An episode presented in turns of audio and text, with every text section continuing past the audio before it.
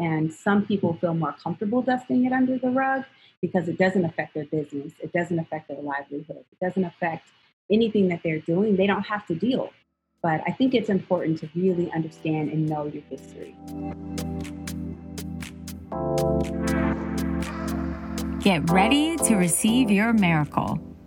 Whether you desire a miracle in your finances, relationships, or purpose, you'll find guidance here. Miracle Minded is designed to move you out of your head and into the realm of faith, manifestation, and miracles. These conversations will inspire you to move beyond limitation and into alignment with your highest and infinite self. I'm your host, Nicole Sylvester, best-selling author, spiritual coach, and modern miracle worker. But it wasn't always this way. My path was one of violent abuse, addiction, and mental health diagnosis. Terrified of spending my life that way, I turned within and surrendered to miracles. My struggle as a single mama on welfare to building a half a million dollar business, living and thriving in my purpose. Now I'm here to support you in sparking miracles in your life. Are you ready? Let's get started.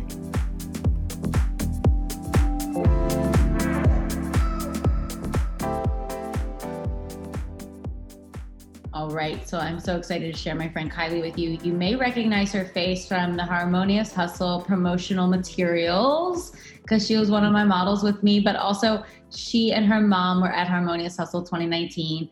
And you may just know her from there, or this may be the first time hearing from her, but I'm just so grateful for her presence, friendship in my life. So is Chanel, because I know that Chanel loves herself some Kylie. And um, you have to hear what Kylie has to say because her and I just randomly talked the other day. I was, you know, listening to what she was sharing and I was just like, damn, like we know what's happening in these race conversations. We know what's happening. Um, you know, we're seeing it on the internet, but every time I have my own personal experience from someone I care about, it's like it just broadens the, my perspective and also like touches my heart even more. So, Kylie, welcome to Miracle Minded. Thank you for joining. Thank us. you. Thanks for having me. I'm excited. Yeah. tell me like just from your perspective what was it like like waking up or you know whenever you saw george floyd i mean it's been like stacking new things. Like it seemed like for weeks a few weeks there were just another murder another thing. Like what was it? Did you feel in your body that day like something needs to change? Because i know i felt that as a white woman. What were you feeling? Yeah you know I think it went back to uh, the case with Ahmaud Arbery first. And then that was like, wow, like they really just gunned down this man as he was jogging. Like, what entitlement? So there was already some fury from there. Then what really, really, really fueled me was because sadly enough, the situation with Ahmad, like, that was something that we've seen before and none of this is new, like we've seen this before, but that situation was like, well, here we go again. Then the situation happened with there was uh, I can't remember her name. I like probably just blanked it out on purpose, but um, the lady that called the police and pretended to be in distress because the black guy asked her to put her dog on a leash, which yeah. was already the rules of the park. That like really really, really pissed me off. Like that, for some reason, that sent like such a fire to me. Like I was already really, really pissed about that. Yeah. Then there was the Floyd situation. And that it was just like the icing on the cake. I think from that point, it becomes, it goes from like sad, like, wow, why? to just anger and you're just so upset that this is happening again. And then i think even to follow that it's the first thing that hits your mind is they'll probably get off. The cops will probably get off for that um, so that was really uh, it, it was like a triple whammy. And you're sitting at home you're thinking about all of these kind of these things. You're already stressed out because of covid and all these other things going on in the world and then you see that, and it's like the level of anxiety is just through the roof right now. I think, like you bringing up, I think, I don't know that lady's name. Yeah. It was Amy, but I think the guy's name is Chris Cooper. That mm-hmm. was right. the one with the dog park. Now, I just want to point this difference between you seeing this and then my friend Brian uh, Brian Johnson saw this. He shared it on his Instagram. That was the first time I saw it. Mm-hmm. And I was just like, what happened? I don't get it. Like, I was confused. Now, this is just me through my white lens mm-hmm. that I'm like, if some guy was tripping on me in the park, I'd be scared too. So I, I didn't know like the context of it. So I reached out to him and I was like, what's there, what is it? And that was the first time. And then afterwards, number one, I was like, this lady is choking her dog. Like, what's happening? So I started like unpacking more. Right. And I got it because I didn't realize that he just asked her to put it, he asked her to put the dog on the leash. And I feel the same way. Like I, so then it, it hit me. But at first that was just goes to show where I was just like, what's even happening? Like, what's going on? Um, but I would say like what you mentioned about they're probably going to get off. Mm-hmm. I noticed for me, what I was guilty of is that there's like not never a time that any of this was okay. Mm-hmm. But it's almost as if I open my phone for the day, I see whatever murder had happened, mm-hmm. Some injustice, it hurts. I don't even want to watch it because I'm like, I don't want to deal with the grief of that right now. I have things to do, which is selfish to say. And then it's like, what can we do? It's almost like a helplessness of like, no one's doing anything. And that's just way that it goes now. Yeah. Yeah. Yeah. Yeah. And that's, I think that what is spiking the anger right now is that, again, like I said, nothing about either one of these three situations is new. Nothing at all. Um, even the even if like the cops completely get away with it, that's not new. I think where the anger comes from is that this is allowed to continue to happen and it's okay for people to say, well, they went to trial, or well, they were doing this, or well, they look suspicious, or well, he stopped it, he walked through a house, or well, it was a citizen's arrest. Well, I have a right to carry a gun. Well, I have a right to be in fear. Like, it's all of these things that uh, the dismissiveness is what really is is what, in my opinion, is is really fueling the Black Lives Matter. It's really fueling the anger. It's like how many times do people have to die for and, and be dismissed? And how many times do does our experience as Black people or just as people have to be dismissed? And what it makes me think about is, um, you know, all of these things. And we talked about a, a little bit about this with Michael Beckwith um, the other day when we were saying, you know, you never know when it's your time to show up, right? And the experiences that I've been having, you know, just in my life. So, just for a little bit of background, like, grew up in the hood in South Central, like in a sh- pretty shady neighborhood, but also had the experience of my entire life going to private school. So now there is a mixture and a blend of people. Now I'm going to people's house, my friends' houses, and their parents are doctors and lawyers and engineers, and there's all these things going on, right? So I see a different perspective. But I think that what, from my experience, I see it happen with Rodney King and the LA riots, right? So that was like my first experience. The riots happened in my neighborhood, right? Now I'm an adult. I live in the suburbs of Los Angeles, and there's my neighborhood's perfectly quiet. No Black Lives Matter, like no chanting, nothing. Like my neighbors aren't talking about it. There's nothing going on. And it's just very interesting to see, you know, how some people dismiss or pass it pass it on like, oh, that's not it's not happening right now or oh, it doesn't affect us. And what I am proud of to see is there's so many people that are not black that are saying, okay, now wait, my goodness, this is enough. Like, you know, people like you that are holding platforms and saying, hey, like, what can we do? How can we show up for you? How does it feel when, throughout all this, when you have white friends, colleagues, clients that just have not said their stance at all? It's just been totally just like business as usual. Yeah. Woo. It is, you know, my husband and I, we joke about this all the time. And he'll come to me and he'll say, Well, it's been 14 days. So and so hasn't said anything. Delete. and oh my god! seriously, yeah. yeah. we kind of have this thing where we're like, whoa, so and so, like, that's my friend. They never said anything. Like, I can't believe this person did not show up. Like, I can't believe you have nothing to say. Like, you know, like you who loves to go do all the hip hop stuff and loves to go to basketball games and loves to like you know, do all these things and engage with us culturally, it's so funny and ironic how you have nothing to say. You're so silent. And that is hurtful.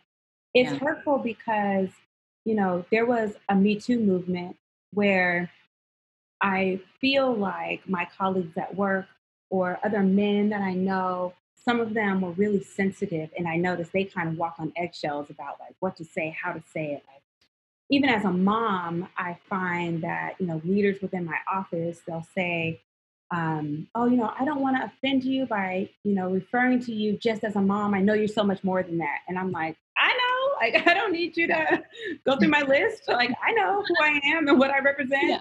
not just a mom. Yeah. But it's just funny how at least, you know, people, some people try to hold a space or they try to um, engage and be comfortable. With this, I feel like people truly don't know what to say. Mm. And I sympathize with not understanding what to say. I don't sympathize with not asking. I yeah. feel like we're all grown adults here. And if you don't know something, Google is just very simple. It's very easy to look on Instagram. It's very easy to look at other leaders, black, white, whomever, that and see kind of what they're doing and say, okay, well, I like that. That feels good to me. Let's do that. But to do nothing and know that you have the power to do something, I saw something the other day that said, you know, when the world listens, how do I say? Oh, when the world listens to women, it listens to white women. I saw that too. The share the mic situation. Share the mic situation. Brilliant. Brilliant. Like that is so true. To me, I said, that is so true. Like that is because how how long have we been talking about the same thing? Yeah. And when Black Lives Matter first started, people looked at it like, oh my gosh, those are those like black power people and they're so radical and they're so loud. And I remember there was a picture of a Black Lives movement standing on top of the Bay Area and the bridge. They're standing on top of the Bay Bridge and they shut the bridge down and people had so many negative things to say. But now I see more white people with Black Lives Matter the signs and T-shirts than I yeah. than I have too. But also, like the whole thing with Colin Kaepernick, like it was like put people into this fight of no, this is wrong, this is this, this is disrespecting our country, and it's like it is like whatever. It's like when a black voice, from my perspective, I, when I see a black voice stand up and say, this is not right. They're looked at as like causing trouble or yeah. like creating a problem. And then when white people do it, we also put ourselves in that perspective where then people are like, now you're causing trouble. no, we're actually standing up for something that needs a change. But, yeah. you know, that's something yeah. else. Yeah. So I think, you know, I think it's very important for, you know, all women, all people, whatever group that you represent to fight for this, to stand up for this. I think it's even more critical for people to go back and really understand the history. I think that a lot of what I've been kind of feeling in my heart, like in the last couple of days, especially, is that the more that you know and the more involved you are with the real history of the United States, the more you understand why we need so much support as Black people why Black people have to fight and scream and stand on top of tables, why we have to shake and move and burn things up for people to really understand what we're talking about and how serious this conversation is. Because when the protest happens and it's just in my old neighborhood, nobody listens. Right. The minute you cross Fairfax and you go over to Beverly, Beverly Hills, people are afraid. And people say, whoa, whoa, whoa, wait a minute. Yeah. well, hold on. What's going on? It's getting louder, it's getting bigger. And that is huge. That's so huge. The same way that we fight for femini- for feminism, the same way we fight for anyone's rights, for gay rights. I mean, there was just gay rights protests. I mean, we just got to the point where people could be married. Yeah. Something so simple. And it doesn't matter. I'm Christian. You know, the Bible says that is not okay. Okay, that's what the Bible says, but that really has nothing to do with me. Like, I, to me, I'm like, live your life, get married, have a great life. I am more of an advocate for people living the way that they want to live and being who they want to be and being comfortable. And I can only imagine thank God I could I could live in the suburbs. I could choose where I want to live. I could still walk down the street. There is fear, but it's it is better, but it's not much. The racism and the the racism is systematic, so it's the same. It just has a different picture on it. It looks different, but you know, I'm a, I appreciate that my children and that I and my husband we have some rights, but we all know that we are hugely disadvantaged as a people. And it just looks different. It's there, it just looks different. And some people feel more comfortable dusting it under the rug because it doesn't affect their business, it doesn't affect their livelihood, it doesn't affect anything that they're doing. They don't have to deal. But I think it's important to really understand and know your history. So speaking of all this, I think this is what's really great is like you and Karel, uh, Kylie's husband, mm-hmm. like you guys will do the work. You always are doing the work. Ever since I met you all, before you even had your kids, you're like always reading all the books and working on money mindset and having great things. But then just knowing that, like, yes, even if I'm setting out to thrive as a people, as a whole, yeah. this stuff is happening. And I think that's what we need to look at as the white community is like for me personally, all my black friends are thriving. Some of them multimillionaires. Like, so mm-hmm. I look at them and I'm like, you're, yeah, they're great. They're doing the work. But there is a level of extra fight that they have to put in and extra effort to do the same things that, you know, a white person may do. Um, because of the things that are put out there in the world and um, the way that, you know, just the unconscious biases. Yeah, yeah it's so true. Um, you know, it's something that we all just we literally walk around with from the time that you're a little kid. And I'll share my my first experience with uh, racism as it relates to the cops. But we we deal with this and we carry this all the time, every day. It doesn't stop. It didn't just show up just because a couple of people had got murdered uh, recently in recent times. It happens all the time and it's frustrating, but we have to learn how to deal. We can't just come and lean on all of our, you know, white friends, Asian friends, and, uh, and our other friends and say, oh my God, it's so hard for me right now. We have to just deal and we have to persevere, which we've done, right? And we've proven that we, we can do that, even with everything against us. But it's true. It's always a fight. It's always I've always been taught from the time I was a little kid, you are going to have to work 10 times harder to get to wherever you go. And within our own culture, the darker you are, the harder you have to work. Mm. You know, which, you know, that's a whole other story, but it's it's so deeply ingrained. But right now, you know, black women are introducing white women to what we've been enduring our entire lives, right? Yeah. Um, but I mean, it, it literally is from the time that you're a little kid, every single Black person that I know has experienced racism on some level, has felt um, or has made, had a comment made to them about why did your hair do this or like what are you what are you doing that for? Why do you guys um, you know eat that or do that? And it's it's always that feeling, especially going to private schools where it's so mixed and you are definitely the minority. Yeah. But um, you know, it, it's just always a struggle. We just learn how to how to deal.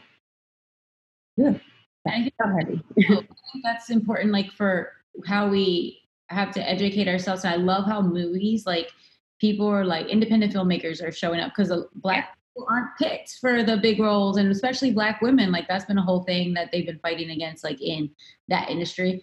But like Queen and Slim or The Hate You Give, like these are heartbreaking things because you just see that this is how it is. Like one little thing and you're a danger because of the color of your skin because so many people have these unconscious bias that color like a black is danger or has a gun or something and earlier you mentioned something that's interesting that i think that people need to really unpack because people white people mostly are always talking about like we have the right to uh, carry guns. I really don't feel like black people do.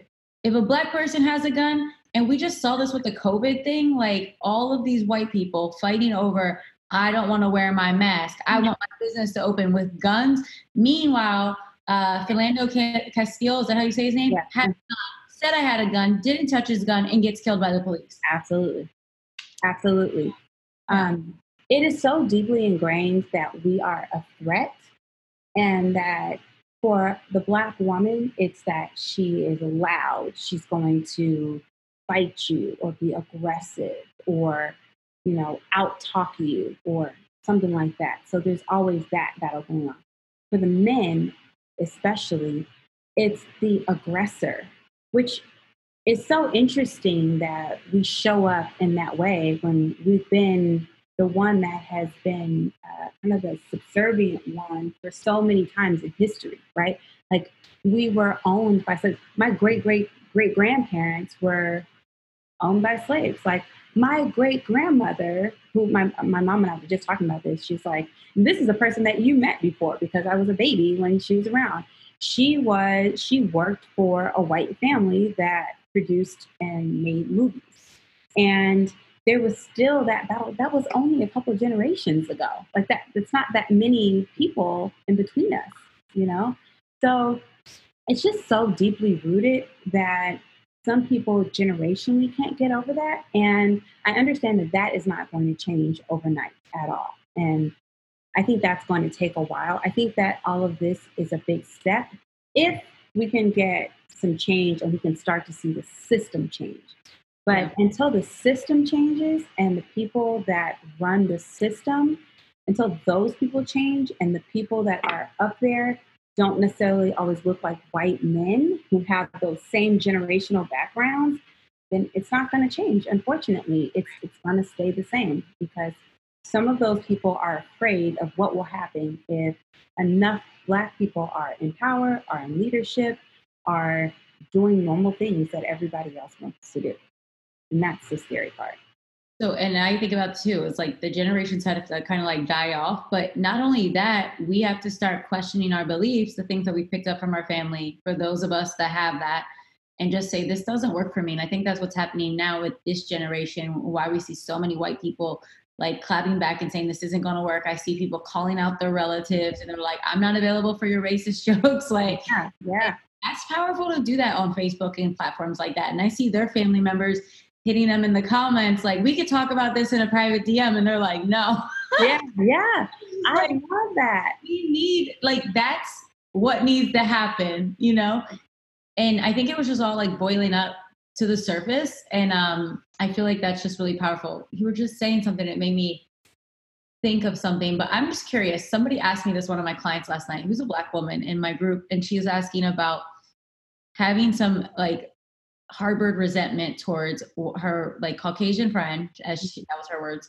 uh, that supports Trump. Mm. How do you feel if someone supports Trump? Do you view, view them as off the bat they're racist and or like these are not my people? I'm curious because I even I was having my own thing with this. So yeah, that's an interesting one too because you know we have black relatives that also vote for Trump and are Trump supporters and still this round yeah. Um, so that's, you know, it's always a very interesting with Trump because, you know, the question becomes how can you support someone who is so divisive, right? And not just about race, but really just about everything. Like if you just look at his whole package and you think, even if he had like a few good politics in there, they're so outshadowed by all of the negative energies and the negative things that come along with him the fact that he's willing to just dismiss people and you know what my experience with trump because you know my husband followed him through just from real estate just as someone who knows real estate. Like my experience with him has always been like the way that he speaks about like mexican american americans or immigrants not just black people. It's just how do you get behind someone whose thoughts and ideals are like that?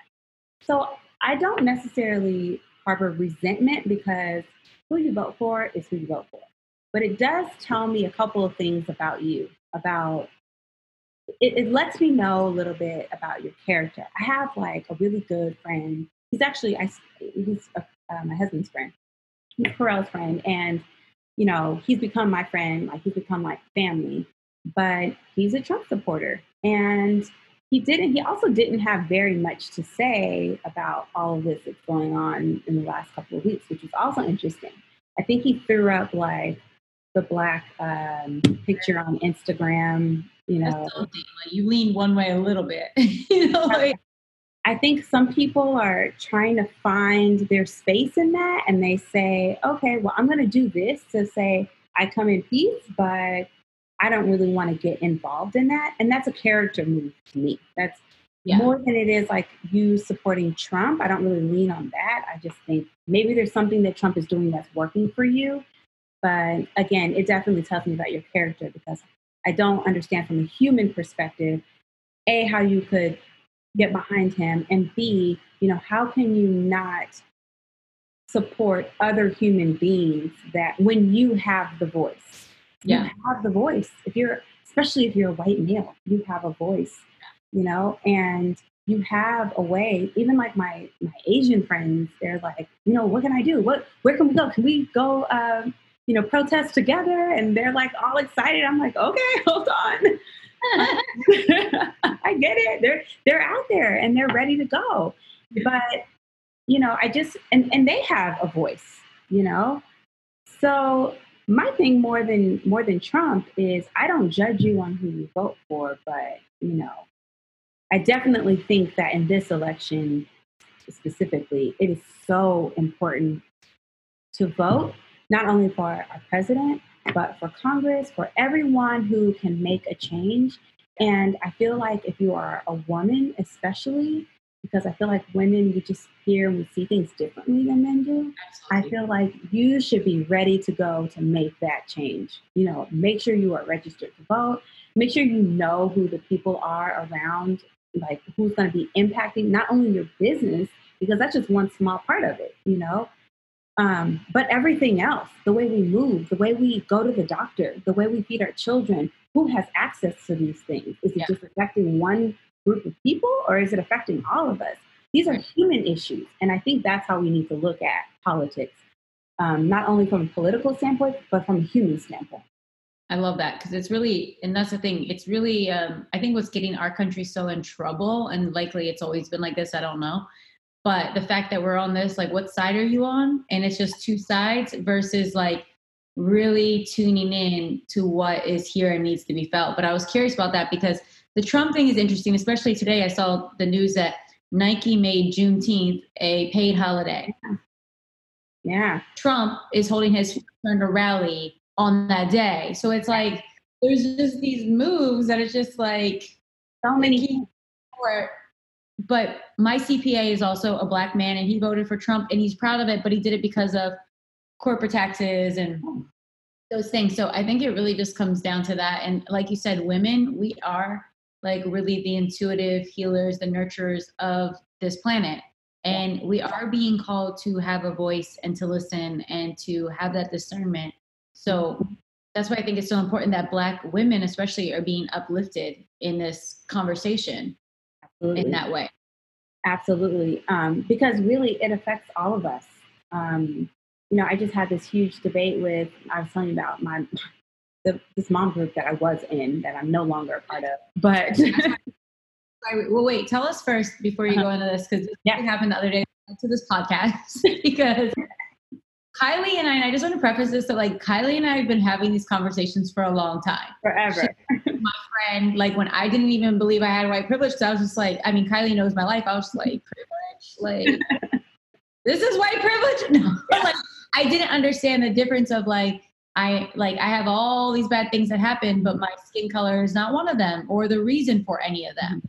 And then I remember coming to you with the cultural appropriation conversation. Yeah. Like Kylie and I have always had these conversations and um, she always just like fills me in to like what it's like from her perspective. And I just respect that. So the other day when she filled me in on these women's group, now are these mom groups groups on Facebook? Are they groups that you've been in for the whole time that you've been a mom? Like tell me more about the group. Yeah, so um, this one I've been, I started in about, I think it was like last September, or October, somewhere around there. Um, so towards the end of the year last year, um, which is so ironic. It was actually suggested to me through like a guy, first of all, whose wife is in a group in another chapter. But yeah. he was like, you know what? It's a Christian group, and like it, it seems to have like a good fellowship. Now, just like I'm, like I said before, I'm a Christian, but I'm not like, you know, like I'm not throwing the Bible at people all the time, like joining all the Christian groups. It's just, it's just and not. You would be friends with someone like me still. like, that is not my deal. that Christian group in the beginning, I thought, um, this is probably, I, I don't know if they're gonna like like me. I don't know. I don't have a lot to say.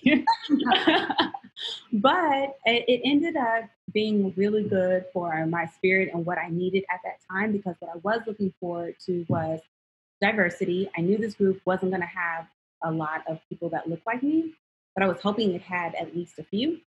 Mm-hmm. Um, there was a few other black groups that I could have joined, but I said, let me start here and just kind of get some diversity so I can I wanted to understand like perspectives of other moms. So that was why I joined. Um, I got there, I went to a few, and it was very different. I was like, oh, this is way different. It was a lot of like baking cher- cherry pies or apple pies or whatever, and sewing things and doing things for the homeless. And I was like, okay, this is cool. Like, all right, whatever. Like, I can, I can do that.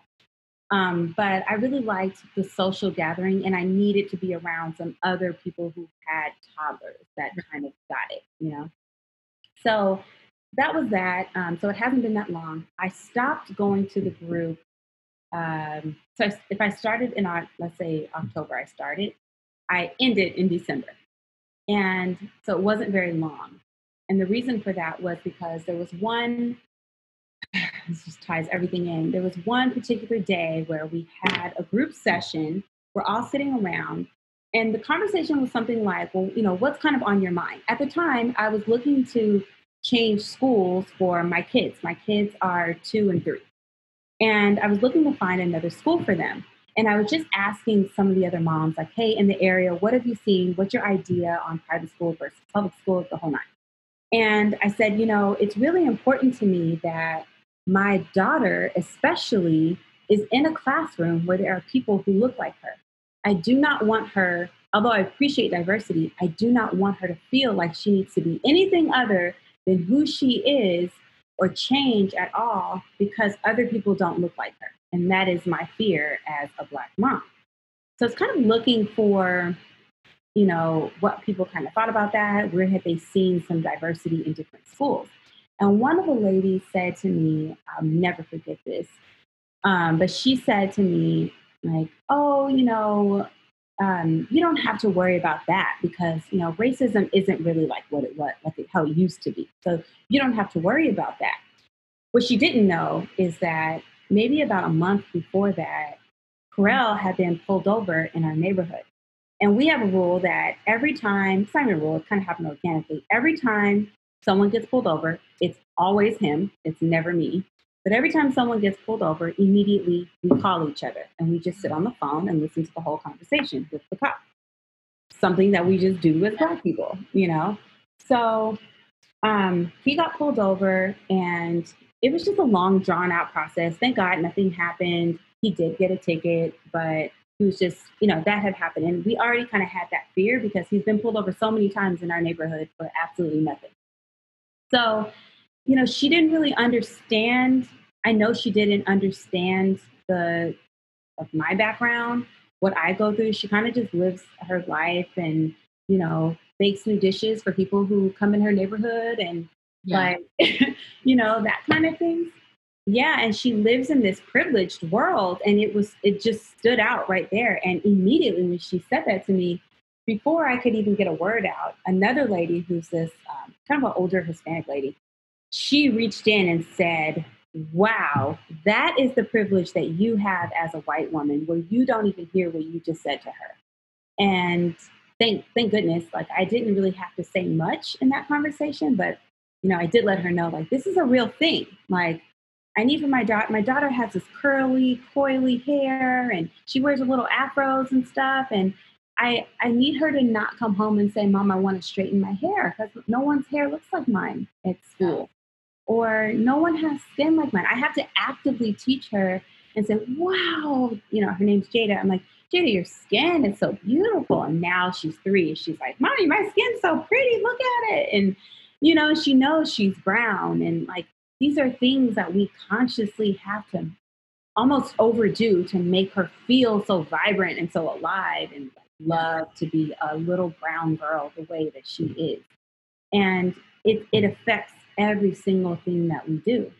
Um, and it's something that we consciously always have to think about. But needless to say, after that, I really felt not included after that conversation, I remember I called my mom and I was like, I don't think I can do this anymore. Like, I just feel so not in the group. I already felt like that, but that just kind of topped it off. And then to add insult to injury, when you know everything came out uh, with George Floyd and everything, they said nothing. I went on the blog on their Facebook page and I said, I wonder what they're saying about this now. Like, I wonder what's what's going on. And there were a couple of other Black girls in the women in the group. I wonder what they're saying. Nothing. There was nothing. What hurt? Mm-hmm. Safe to say it there. Um, they say it in their personal page. Those black women. They did, yes. Uh-huh. So I could tell, yes, you're right, that they probably did not feel safe to say it in that environment. But you know me, girl. I was like lighting people up. I was like, oh no, no, no. Uh-huh yeah, tell us about that part. Like, yes, I I wrote them, and you know, the essence of it was, how dare you not? How dare you be a group that represents moms and women's women and what we go through with young toddlers and silence this moment that we're in right now like mm. how dare you like maybe I missed something. I did give them the space to say, hey, maybe I missed a post, or there's another group that you guys have that I don't know of because I haven't been involved with that group for so long. But how could you not, if this is a group about moms, how could we exclude or not say anything? And then I, I made sh- shined a little light about that day where I left that group and my final day there.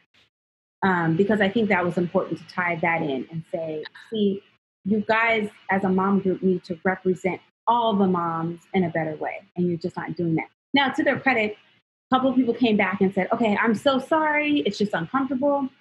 What makes us as black people or anyone who is kind of having um, their time for like it's it's their moment for you know they're kind of going through the thing is when they feel dismissed and what was hurtful in those comments, even when they were trying to support me, a lot of them said things like, I'm so sorry. I've just been so, had so much anxiety and I'm just going through so much with COVID and I'm chasing these toddlers and I'm trying to figure out homeschooling and, and, and I'm doing all these things. And in my head, I'm like, okay, well, I still have a business to run, checklist. I still have two toddlers to chase as I do this thing, checklist. I'm stressed out about COVID. I have anxiety every time I go to the grocery store even if someone delivers something to my door, like I'm dealing with all the things that you're dealing with. So there's no to dismiss that and say, well, I still have to run my business, or I still have to do this, or I still. So do we. Right. Everybody that's in this, any everybody that's involved in this, one way or another, those other things are still present for all of us. Yeah, shape or form. Absolutely. And I have to answer to my child who, thank God, doesn't understand what's going on but she's like, Mom, the police again? She that's like her favorite thing to say because it's on just pops on the news all the time, especially during riots. So yeah. she's like, The police again, mom? Did someone get in trouble? And you know, just trying to figure out a way to explain that is is difficult. And you know, finding the words without giving her too much because, you know, at her age, she still likes, she still thinks the police are a cool thing. She's like, you know, stop it or freeze, I'm going to arrest you type of deal. And I don't want to break her her spirits, but I also know that this conversation is coming. Right. Hopefully by the time she's older that things might be a little bit different because I'm seeing real changes. I know these yeah. kind of changes aren't an overnight thing because again, it's in our mind. It's in, in the mind, it's in the beliefs, it's in the hearts of so many. Um, I saw someone today post on Facebook, which was interesting. A white man posted it and he said, just curious, leave your response. Do you feel uncomfortable when you see a Confederate flag? Now, I most of the people writing on the post were white, so I'm like, but I yes, I actually do. You know, Chanel and I have driven across country three times together. And when we get into the areas where it's Confederate flags and it's Trump signs, I'm feeling like we're not safe. Hey, as women, because these same people that don't have respect for black bodies don't have respect for females' bodies. For exactly. There's like something that's off there. So for me, I'm just like I naturally see that, and that makes me feel like scared. Yeah. Take on that. yeah. I'm scared uh, know, as a black woman. Absolutely. We had the same conversation last night also because, you know, NASCAR and that whole thing's in the news about them changing the Confederate flags. But, you know, I, and I don't know, maybe people will shame me for saying this, but Krell and I, when we see American flags in people in the front of people's houses, we get nervous. I this is messed up. I swear to God. I would say I was questioning this this morning. Somebody's gonna have some shit to say about this. right.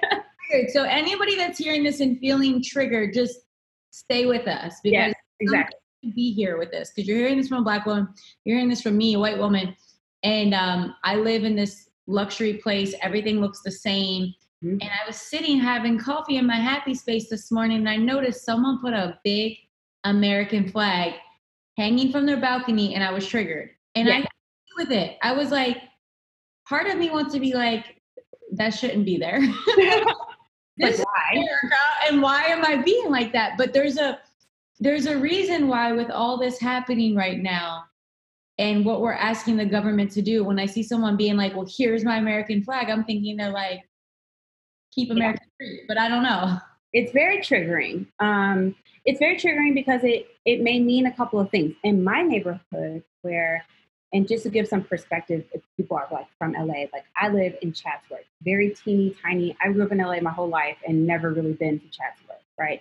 Very teeny tiny, very white, and there's a lot of very horse, like very equestrian for some reason. yeah But it's yeah Yeah, it's it's hills and yeah, it's it's it's a very there's a lot of pickup trucks with flags in the back of them.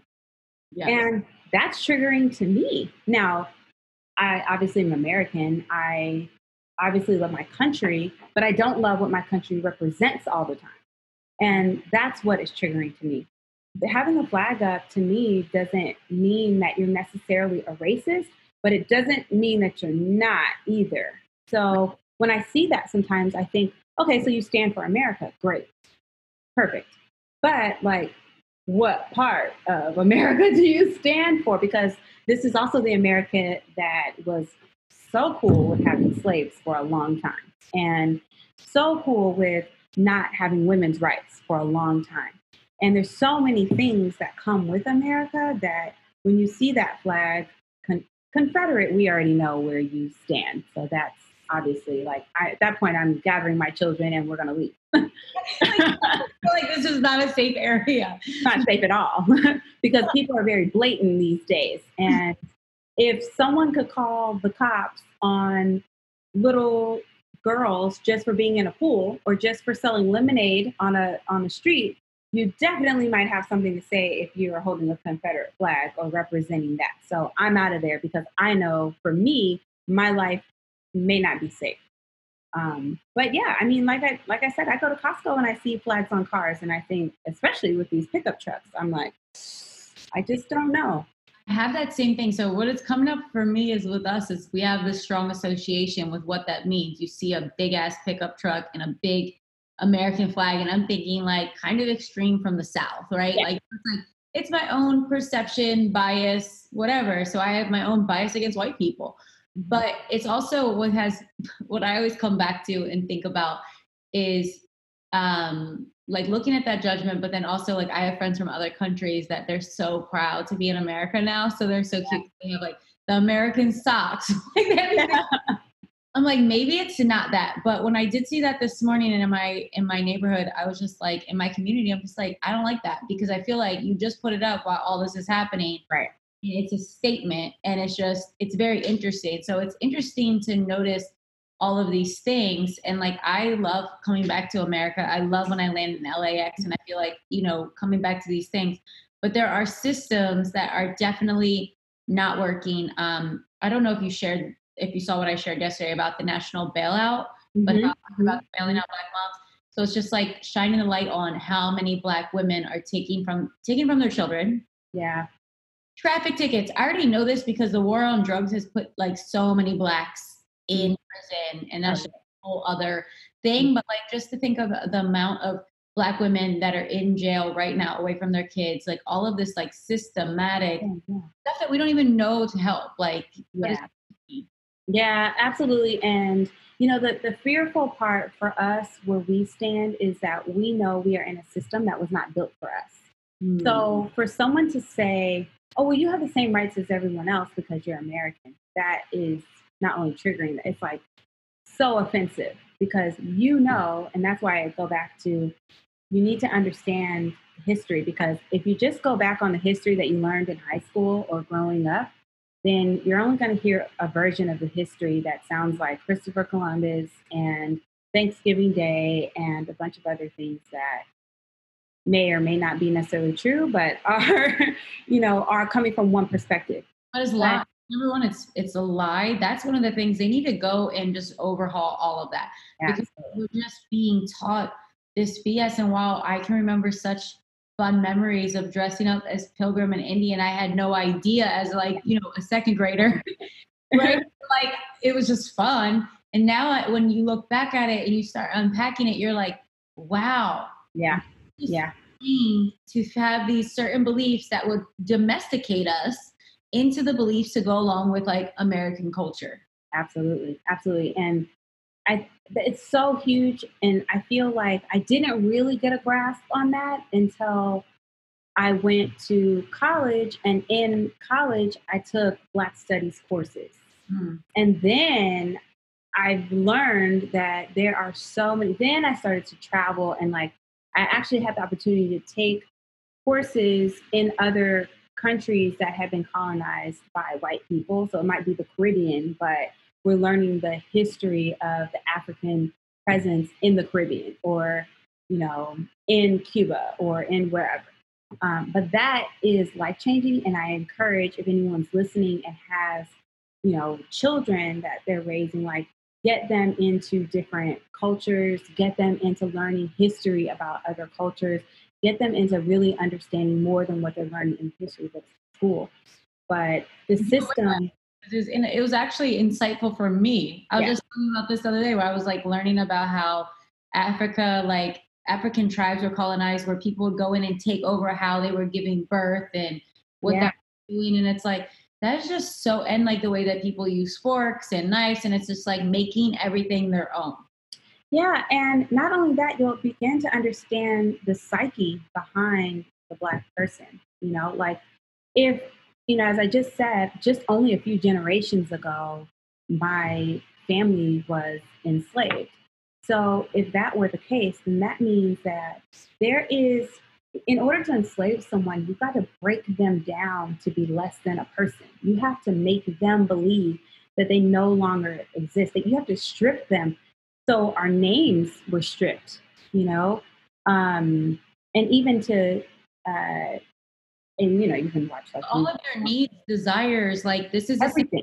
Like an abused, I mean, as an abused woman who was like believed that I couldn't live without my abuser, it's like you are i wasn't a slave but at the same time it's like that level of like unworthiness feeling trapped like not having anything of your own like your identity yeah like it's it's a place where like an average person can't understand it right exactly and it's a, you know to that point it just made me think it's the same thing as if you have been abused and if i have never been abused and i say well just get out of the relationship right, i think about it's like, but in that time, you don't think you can leave because that, but at that time, you really can't leave because everyone's looking for the black people to say, like, what are you doing free? Absolutely. So. And if the system already doesn't work for you, if the rules that were created for people are already against you when you're born, how is it so easy to leave?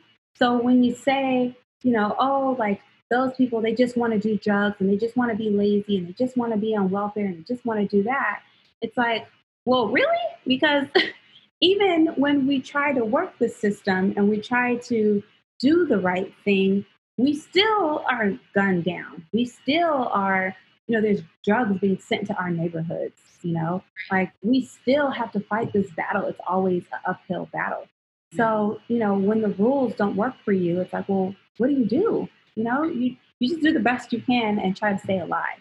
But at the same time, you still have to have a voice. You still have to stand up. You still have to um, teach our children not to go in the same direction. We still have to be around other people. We still have to figure out how to be and, and live. Right. Mm-hmm. And one thing that I remember from you, um, I think it's probably like, I don't know, maybe it was like between four to six years ago mm-hmm. when you were sharing with me a like when you were like looking for doctors when you were hiring business coaches like you're like i always want to hire black people yeah i remember you said that and i was like thinking about it after i left you that day because i was just like i never think like i just want to hire white people but i was yeah. kind of like it just all my doctors were white except for one um, and obviously i've had a lot of black mentors i don't know but like it's just thinking about those kind of things. I never had to think about it. And I remember watching Beyonce's Homecoming and she was like like on netflix for any of you that haven't watched it. And she was like i want to get all black girl all black you know drummers band and everything. And at first like i think for a white person that can be triggering like well why not like do everybody? Because yeah. I, you know like i don't think like i don't want to hire i want to hire all white people. But it's like now i so get it and support it. But i think for all white people that hear that there's like an instant clap back of like well isn't this supposed to be about unity? Aren't we supposed to come together? But at the same time, like we need people in the black communities being like that. And now the white communities are starting being like, we need to hire more black people because no one else is doing it. Yeah, it's so true. There is a reason why we say Black Lives Matter. It's not about excluding anyone else. It's because when someone else doesn't have a voice or someone else, we have to shine light on on the Black Lives Mattering at this point because we're not seeing other people getting gunned down. We're not seeing the same situation happening to other people. Of course, I think all lives matter. Of course, I do. Of course. But that has nothing to do. Right now, we're talking about the Black ones. we're talking about. We're trying to like recalibrate in the mm-hmm. American psyche that like everyone does deserve to be Absolutely. at the and you also educated me to speaking about the doctors you brought this to my attention and then after i started seeing it places like the way that that happens is when you were was it when you're having jada was it your first pregnancy that you? Yes yes. Um i actually had a black doctor he was a male but i when i had jada i had a black doctor. Still felt like i wasn't listened to it's a whole other topic about birth but um which yeah but I, I had a black doctor um and he was like, he'd been in the business for a very long time, but I knew I definitely wanted to go with a black doctor immediately. Yeah. Second time around, when I had my son, I chose a black woman, but I I had a midwife because I just felt like I need someone who looks like me, who understands from a woman's perspective and from just being a black person.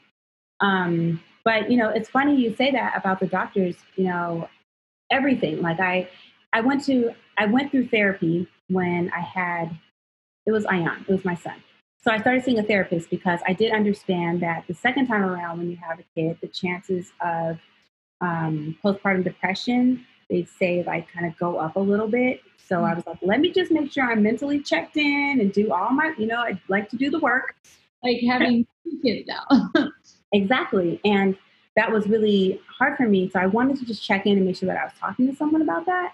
Mm-hmm. And I remember having a session where we talked about the importance of, you know, who you're talking to and being listened to. And my therapist shared with me that it's so important that Black women have like a Black therapist because there is a language that we speak that other people might not speak. Yeah. So, for example, she was saying she had one client that she had inherited from another therapist because she had braids in her hair and she said in therapy one day oh you know i was taking my i was taking my braids out last night And they wrote down in the notes that she was she had a syndrome, I don't know what it's called, it's like a term for it, where you pull you pull your hair out and you start Oh, your, your hair. And they gave her that diagnosis. And she was like, What? well, to speak to another black woman, we all know what it's like when we're like, okay, I got to take my hair down because we got a weave or something in there, like, or there's braids or there's something going on that we would have this cultural language about. So it's important to have someone that you know shares. Now that doesn't mean that like I have other doctors that are are not black, but I do a want to support black businesses and b want to under, have someone who understands and make sure that someone's not coming with any judgment or um, anything, or just an, a lack of understanding for who I am culturally and as a person. Right.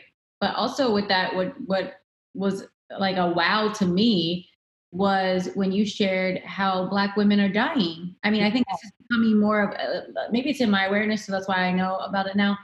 But when you shared that with me, I was like, oh, I went home, was like Googling it. I'm like, let me look up this because this is, it was shocking to me. Yes, me too. So shocking that actually I've been doing a lot of like side work on this very topic because I thought that sometimes a mom thing, it's like such a big thing, and you're like, oh my God, I want to do like a show about being a mom. And then you're like, okay, well, now I'm just tired. Yeah. but that has that Ever show because there's so much to talk about. seriously. but that statistic like hasn't left me. And What's that Like, what is it now? Has it changed? Like, I think it has changed, and I don't want to misquote it, but it's something like it's something like sixty percent or something. And I'll but maybe that's something like we can put in the show notes. I'll pull it up or whatever. Yeah. Um, but definitely, it's a huge one, and it's very necessary. And what I've learned is that there's so much fear from dying from like my friends that are pregnant or just recently had babies like there is so much fear in that and and not being listened to look at serena williams why? I didn't even see that that happened with her. I'm just so she did the show in the show she talks about obviously very healthy woman right yeah, so the best doctors, like, cause she's right. best doctors. So during the time that she was having her birth, she started saying, I can't breathe. Like my chest, my chest hurts. Like, and she was very in tune. She's already very in tune. Now I think I remember hearing this. Yes. And she spoke up and she kept saying, like, no, no, no, something's wrong. Something's wrong. I'm not feeling right. Something's wrong.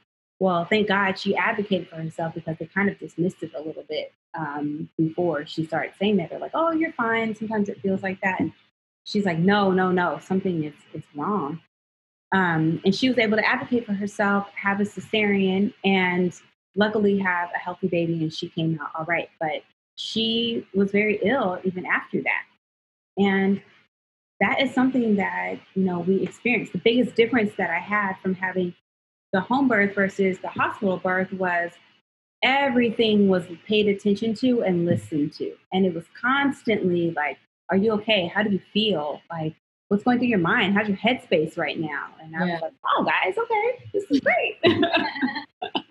um, Oh, really seen and heard in this. yeah, I'm like, you guys are really like checking in on not just my body, but my mind. I was like, if I have another baby, this is how I'm doing it. But beyond that, I think it's important to, to share this. Like this, back to the stats. I tried to Google it really quickly. All I was saying, anybody listening, like just do some work on this. This is so important for us to know and to advocate and to support our our sisters that are black because it's happening at the best hospitals. I see that right now, Cedar Sinai in Yeah. Beverly Hills, which is like where all the best of the best go to their thing. That there's a lawsuit against them for a black woman who died. Her husband was advocating for her, saying something was not right. I think Yeah. it was just in 2019, right? Or if it Hmm. was January of this year, it was recent. And I read that and I was like, that is so heartbreaking. If they would have just listened to what he was saying, but they were dismissing it, and because they dismissed it, she died. Absolutely. And the the rate is something crazy. Like I said in 2018, it was your two and a half more times a black Yeah. woman is to die. That was two years ago.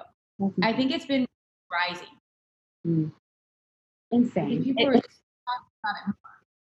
Absolutely. And I think that people are starting to shine light on it more because that was the first time I, I had ever heard of it. I didn't even hear of it when I, through my first child, I heard it in my second. And I thought, what? Is that real? And I thought maybe I was like, maybe they just really want me to like pay for this midwife or something, like, and make sure that I stick with the program. But it, it's a real thing. And, you know, I started listening to a few of my friends, and even if one of my friends told me that she had been so judged. Um, I think she was like in between work or something like that. So her insurance changed, and they kept asking her every time she went to the doctor, um, young black girl, they're like, Have you done any drugs? Have you? she's like, What? No, I'm pregnant. And like she said, every time I went there, they asked me, Am I doing any drugs? Who am I with? Do I smoke? Like, not like, do I smoke like weed? Like, she's like, all these things that she's like, I'm like, why would I do that? And then um, it was one time, I think she got sick or something, and they sent someone in to talk to her about um, not doing drugs and about safety and being at risk. And she's like, What are you guys talking about? Like, I don't do drugs, like, not before, not after. So it's a lot of judgment that goes on. It's a lot of, um, you know, just the way that we, it, it, it's so, it, it always comes from the top, like I say, you know, it just, it's so many generations of things that are just passed down that which is why it's so important for other people to advocate also yes yes. So there's just so much. I mean we could talk about this forever because yeah. there's like there's just so much. To to wrap it up in the in the way of like moving forward progress for people that are listening right now. I know for me, I called Kylie the other day when I was getting all the Instagram hate, like you're a performative ally. I'm like, this is not a performance. this is draining. and like I am like doing it because I care about people, but mm-hmm. whatever you're gonna think. And I called Kylie, like, but it's like we have to know who we are in this and we have to get clear of how we want to help moving forward. But I want to hear from your perspective, like what what are some things that we need to do collectively um, like in our homes, in our businesses? Like, what's the first things that come to mind? Sure. Um, you know, I try to think that everyone has, everyone's doing the best they can to be positive and to want to help. And um, I kind of just try to lead with that, the positivity on it. So I do believe that most people are trying. And um, I had this great emotional breakdown at a protest the other day because I said, look how many people are advocating for us. Mm. And I just could like I couldn't breathe because I was just crying so much because of that. So keep doing that. Like the way that white people are showing up today is um, like it feels so overwhelming. It's like so amazing to see. So that's number one. The other thing is, you know, if you see it on the low in your families, like you said, just nip it in the bud. Like, just like we don't stand for other things, like Let's not stand for it to be okay. Let's stand up for, let's cut people off. Let's not be afraid to dare and be risky. I mean, if we are talking to, you know, a lot of like business owners, we know about risk, we know about reward, we know about standing up for things. So let's make this something that is important. Let's see what we can do. Let's fight the fight. Everybody might not feel comfortable though. And I, I sympathize with feeling in that space of I don't want to say too much, but I, I want to say something. I get that. But even on the smallest level of just knowing like your voice matters and just you being authentic and saying like I'm not going to stand for this.